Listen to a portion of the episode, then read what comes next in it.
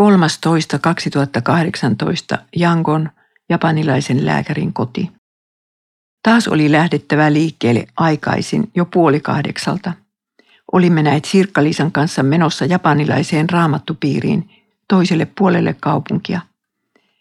Paikalle saapui muuan herra Tanaka, joka oli ollut Japanin opiskelijatyössä mukana jo 80-luvulla, kun minä toimin siellä opiskelijasihteerinä.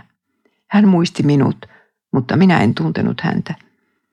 Lisäksi mukaan tuli viisi naista ja me Sirkkalisan kanssa ynnä Jasukosan, se naislääkäri, joka oli kutsunut minut Myanmariin vuosia sitten. Kokouspaikan omistaja Rouva Koono ei ollut kristitty. Esittelimme itsemme ja rupesimme pitämään raamattupiiriä. Olihan se helppoa, kun keskustelu voitiin käydä yhdellä yhteisellä kielellä. Viimeksi olin saanut vetää ilosanomapiiriä japaniksi viisi vuotta aikaisemmin viimeisen työkauteni lopussa. Olin kuin kalavedessä rakkaiden japanilaisteni keskellä. Ei-kristitty Koonosan istui hiljaa koko piirin ajan seuraten tiiviisti meidän muiden keskustelua. Sitten tapahtui sama ihme, jonka olin nähnyt niin monta kertaa Japanin kotikokouksissa. Välähdys buddalaisen totuuden etsijän silmissä, kun hän tajuaa, millainen Jumala Jeesus itse asiassa on. Viimeisellä kierroksella, kun jokaisen on sanottava, mitä hän on piirissä oppinut, loi he Koonosan lausumahan. Minä ymmärsin, että Jeesus antaa syntejä anteeksi ja tulin siitä kovin kiitolliseksi. Burmalainen mieheni kuoli vuosia sitten kauhealla tavalla. Täkäläiset buddalaiset hyökkäsivät kimppuuni – koska katsoivat hänen kuolemansa johtuneen minun huonosta karmastani. En saanut apua keneltäkään muulta kuin kristityiltä. Siksi halusinkin avata firmani tilat heidän kokoontumiselleen. Tämän sanottuaan Koonosan puhkesi itkuun. Naiset päättivät ruveta pitämään kotikokouksia kahdesti kuussa ja käyttämään niissä ilosanoma-kysymyksiä. Koonosankin lupasi osallistua. Olimme Sirkka-Liisan kanssa jälkeenpäin sitä mieltä, että Jeesus oli järjestänyt tuon raamattupiirin ihan vain hänen tähtensä. Ja miten kiitollinen minä olinkaan, saadessani ennen kuolemaani julistaa evankeliumia vielä yhdelle totuutta etsivälle japanilaiselle. Kun olimme juoneet teetä, minun piti jo kiirehtiä Jasukosaniin, japanilaisen lastenlääkärin mukana seuraavaan piiriin. Se pidettiin hänen perustamassaan käsityökaupassa viidelle nuorelle naiselle, jotka olivat lastenkotien kasvatteja ja valmistivat nyt käsitöitä myyntiin. Ongelma oli se, että minua väsytti armottomasti. En olisi millään jaksanut ryhtyä vetämään toista raamista heti, kun edellinen oli vedetty loppuun. Kysymysten esittäminen on näet paljon intensiivisempää työtä kuin puheen pitäminen – Vetäjän on seurattava koko ajan osanottajien vastaanottokykyä. Ymmärtävätkö he, mitä heiltä kysytään? Pitääkö esittää apukysymyksiä? Joko voidaan mennä eteenpäin? Ja kaikki tämä tulkin välityksellä. Pyysin Jasukosanilta kuumaa vettä, että voisin juoda kupin instant-kahvia. Se virkisti minua hieman. Käsittelimme taas tuhlaajapoikatekstiä. Ensin tyttöjen vastaukset olivat liian hurskaita.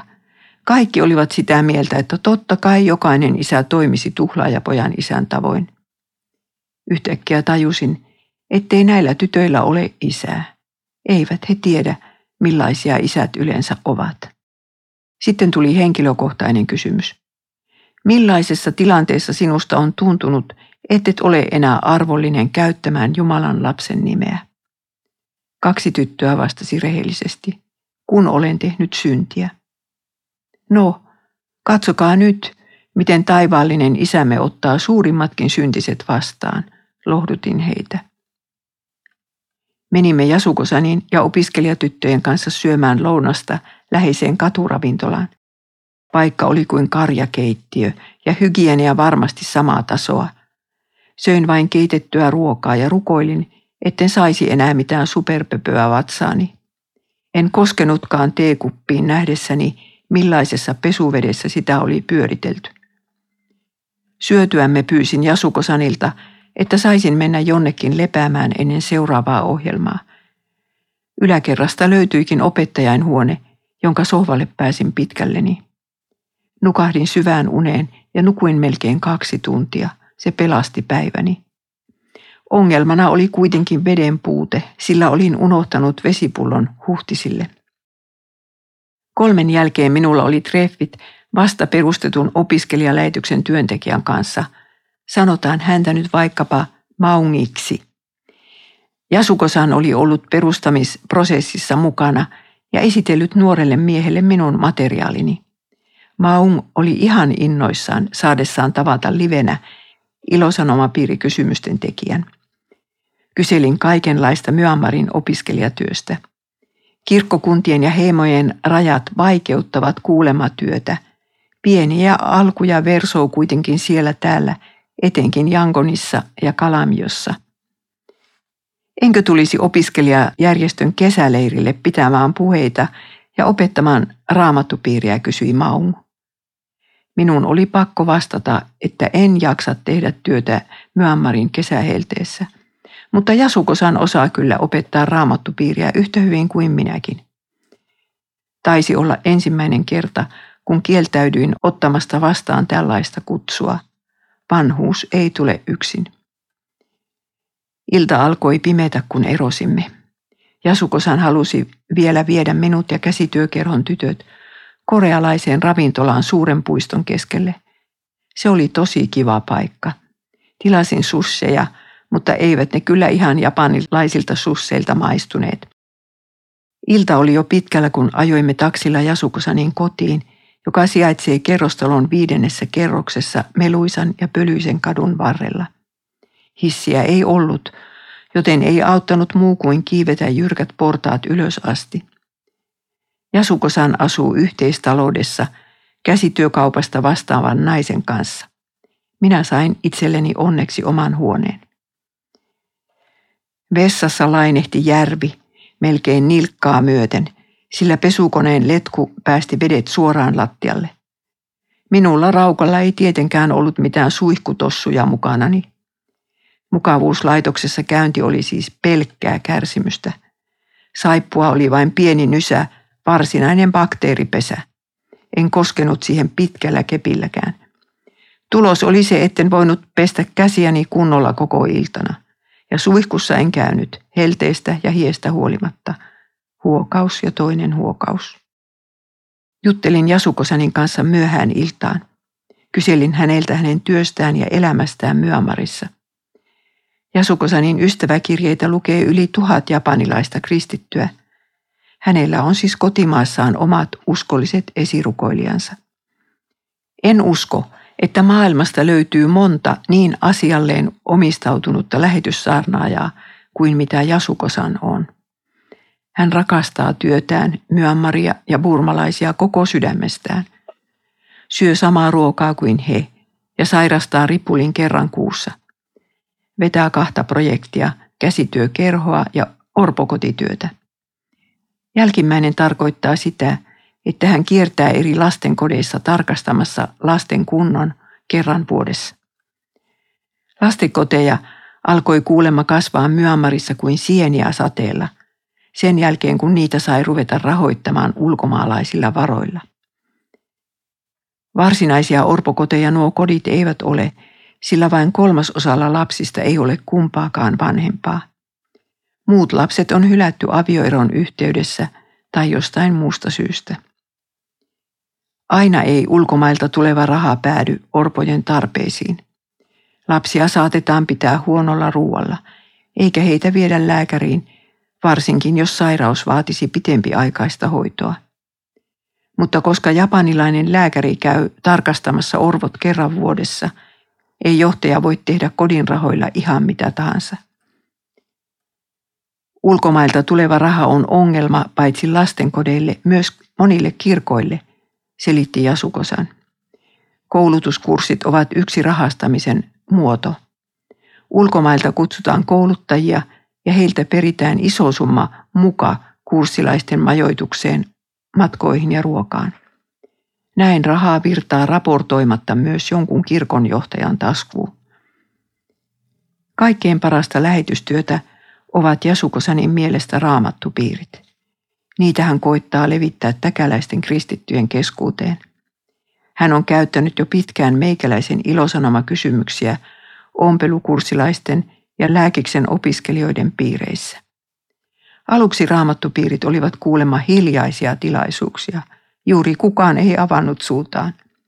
Mutta Jasukosan ei luovuttanut, ja vähitellen piiriläiset oppivat kuin oppivatkin jakamaan mielipiteitään ja kertomaan oivalluksiaan raamatun tekstistä.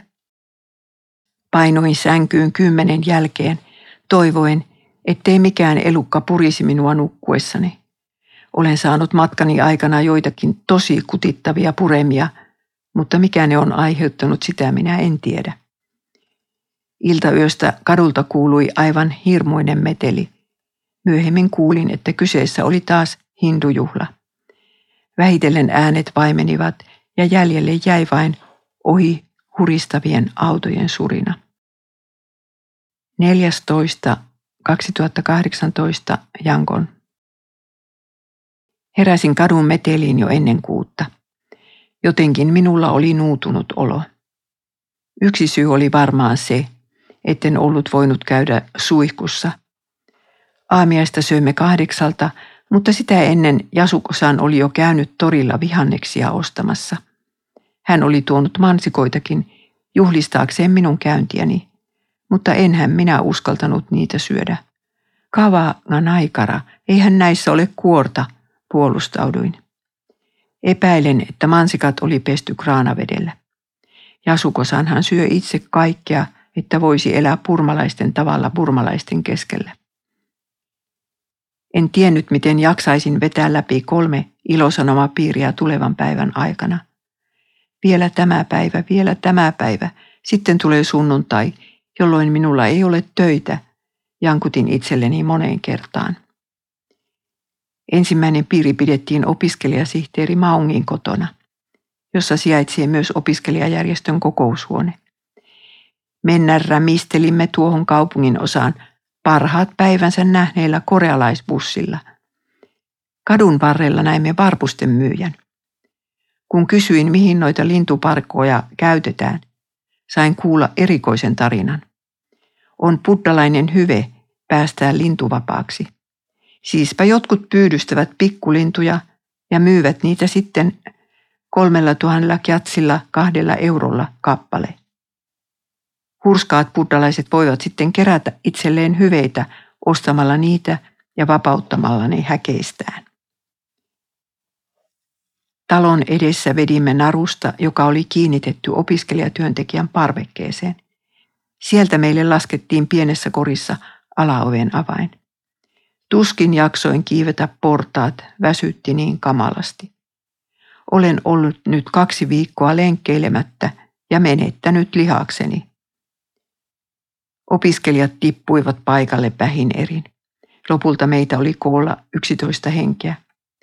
Tekstiksi valitsin sokean partimeuksen ja keskustelusta tuli oikein hyvä.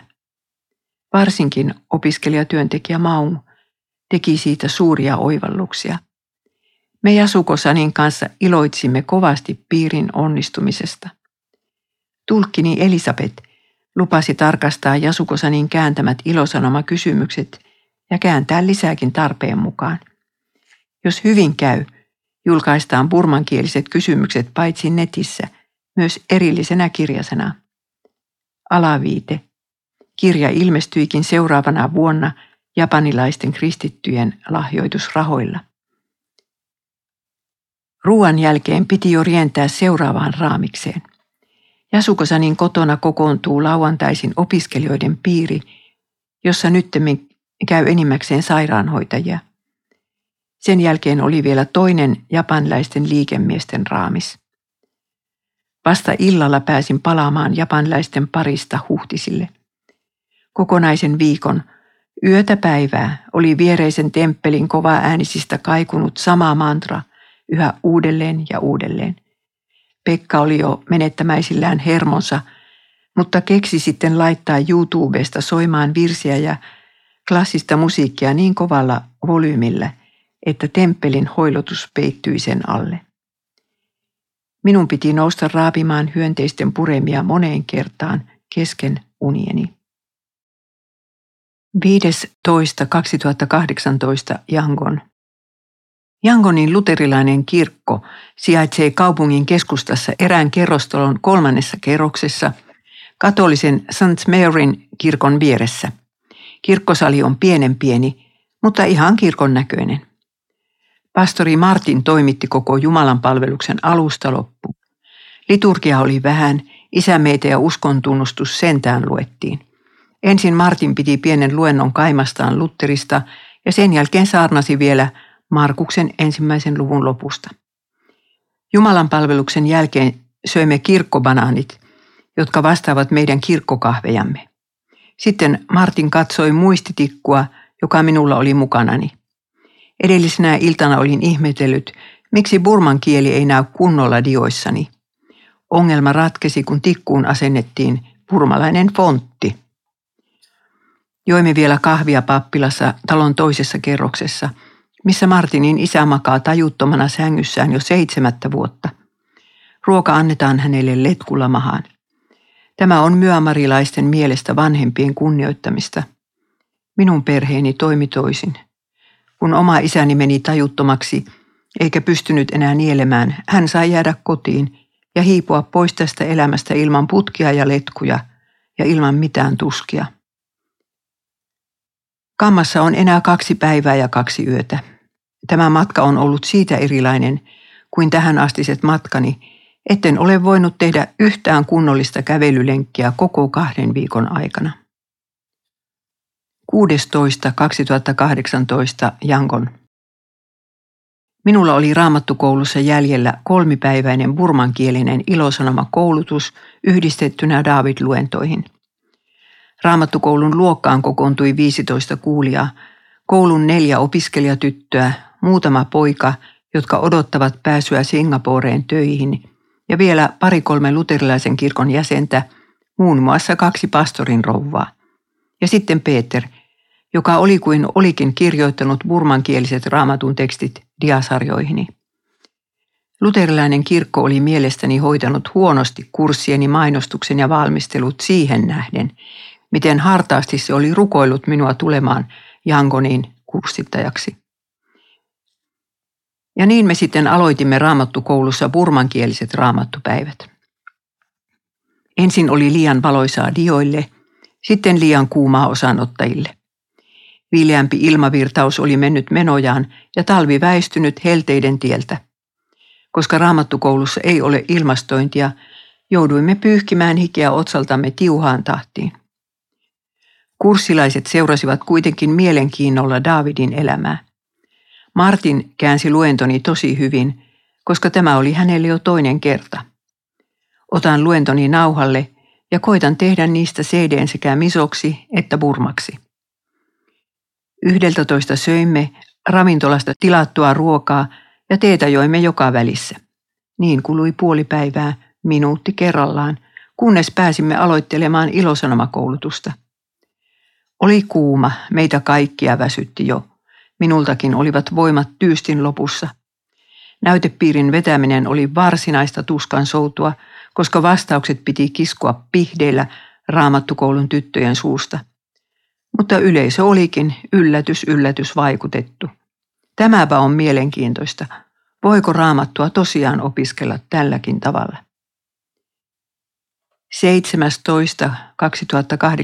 17.2018 Jankon. Raamattukurssin toisena päivänä jatkuivat David-luennot. Yhtäkkiä katkesivat sähköt, joten en voinut näyttää dioja. Martin luki raamatun kohdat näyttöpäätteeltäni kun ne siihen asti oli luettu kuorossa seinältä. Silti kaikki kuuntelivat keskittyneesti. Välillä syötiin ja juotiin. Tulkkini Peter ei ole miso, vaan kuuluu johonkin toiseen pohjoiseen heimoon. Tauolla hän kertoi, miten oli kääntynyt kristityksi. Peter oli ollut pesun kestävä animisti toiselle luokalle asti. Sitten hänen kylänsä oli tullut misolaisia lähetyssaarnaajia. Jonkin ajan kuluttua kaikki kylän asukkaat olivat pyytäneet kastetta. Kyllä Myanmarissakin siis jotain tapahtuu kristillisellä rintamalla. Monet seurakunnat lähettävät kuulema lähetyssaarnaajia kaukaisiin kyliin, ja nämä toimivat maallisessa työssä julistaen samalla evankeliumia. Buddhalaisuuteen uskovan purmalaisen kääntyminen kristinuskoon on kuitenkin toinen juttu. Jo Adoniram Judson totesi aikoinaan, että burmalaisen käännyttäminen on yhtä vaikeaa kuin hampaan vetäminen tiikerin suusta. Iltapäivän ilosanomapiirin jälkeen olin ihan naatti. Onneksi koulutus oli ohi siltä päivältä. 18.2018 Jangon. Eiliseen päättyi kurssimme Myanmarin luterilaisessa raamattukoulussa. Peter piti aamuhartauden, laulettiin reippaita lauluja sekä burmaksi että englanniksi. Sitten minä pidin Davidista viidennen luennon, jonka aiheena olivat hänen syntiensä kauheat seuraukset. Ruokatauko, riisiä, kanaa ja lisukkeita, joista minä kykenin syömään vain yhtä, punapippurilla maustettuja pikkukaloja. Viimeinen luentoni käsitteli Daavidin vanhuutta ja kuolemaa. Sitten saivat puheenvuoron Sirkka-Liisa ja Pekka, jotka esittelivät Sleön työtä. Kahviaikaan mennessä porukka oli jo melkoisen uupunutta. Viimeisestä raamiksesta kurssilaisten piti selvitä keskenään. Sitä ennen jaoimme todistukset. Kättelin oppilaat kahteenkin kertaan. Kiittelin kirkonjohtaja Martinia ja hänen rouvaansa ja tulkkiani Peetteriä.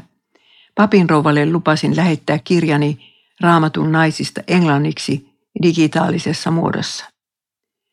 Jare jare, sanovat japanilaiset, kun jokin suuri urakka on loppuun suoritettu.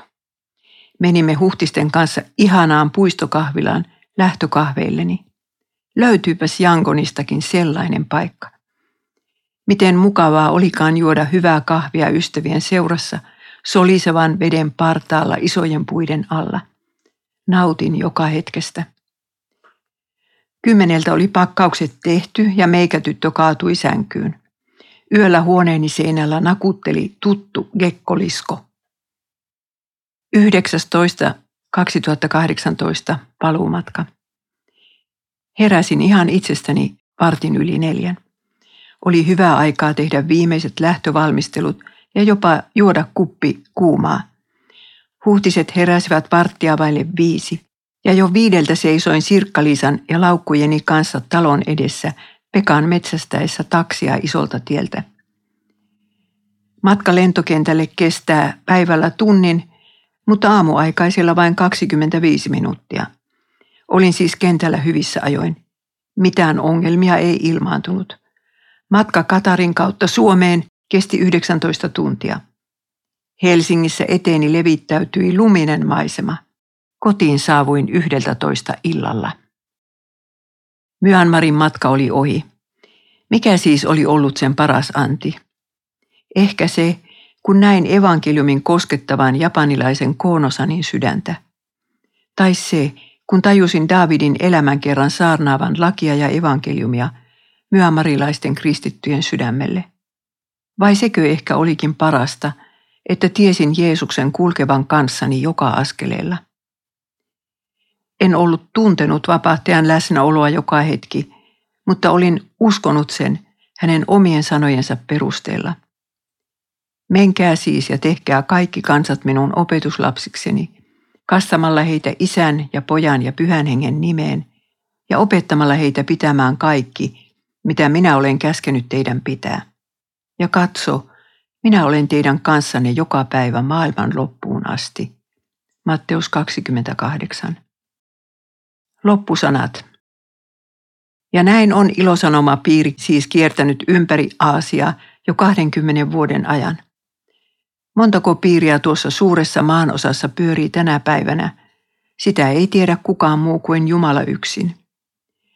Kysymyksiä löytyy netistä japaniksi, kiinaksi, mongoliksi, nepaliksi, bengaliksi, urduksi, burmaksi ja vielä joillakin heimokielillä. Ilosanomapiirin sivuilla – Vieraillaan myös Hongkongista, Filippiineiltä, Indonesiasta ja Etelä-Koreasta. Alaviite. Mongolian matkoistani olin kirjoittanut kirjan Kymmenen matkaa Mongolian, Perussanoma 2016. Saattaa olla, ettei Aasiassa kokoonnut tänään yhtään ainutta ilosanomapiiriä, tai sitten niitä voi kokoontua vaikka sata. Minä olen kuin evankeliumin mies, joka on kylvänyt siemenen maahan. Sen jälkeen hän vain nukkuu ja nousee, eikä tiedä, miten siemen itää versoo kasvaa ja tuottaa hedelmää. Markus 4. Ilosanoma matkani päättyivät koronavuosiin. Nyt alan olla jo liian vanha tuollaisiin voimain ponnistuksiin. Näin jäljestäpäin ajateltuna pidän vaivalloisia ulkomaan matkojani vaivan arvoisina, jos edes pari kolme kristittyä innostui niiden aikana ilosanomapiiristä. Hehän voivat sitten puolestaan pyörittää raamattupiiriä vuosikymmenten ajan. Sellaistakin olen kuullut tapahtuneen. Ilosanoma kysymysten on määrä johdattaa osanottajat ristin juurelle, eikä vain kerran, vaan joka kerran. Sana rististä on näet se sanoma, joka synnyttää ihmissydämeen oikean uskon ja pitää sen voimassa. Siksi ilosanomapiirin logoon on kuvattu eksynyttä lammasta kantava Jeesus piikikruunu päässään.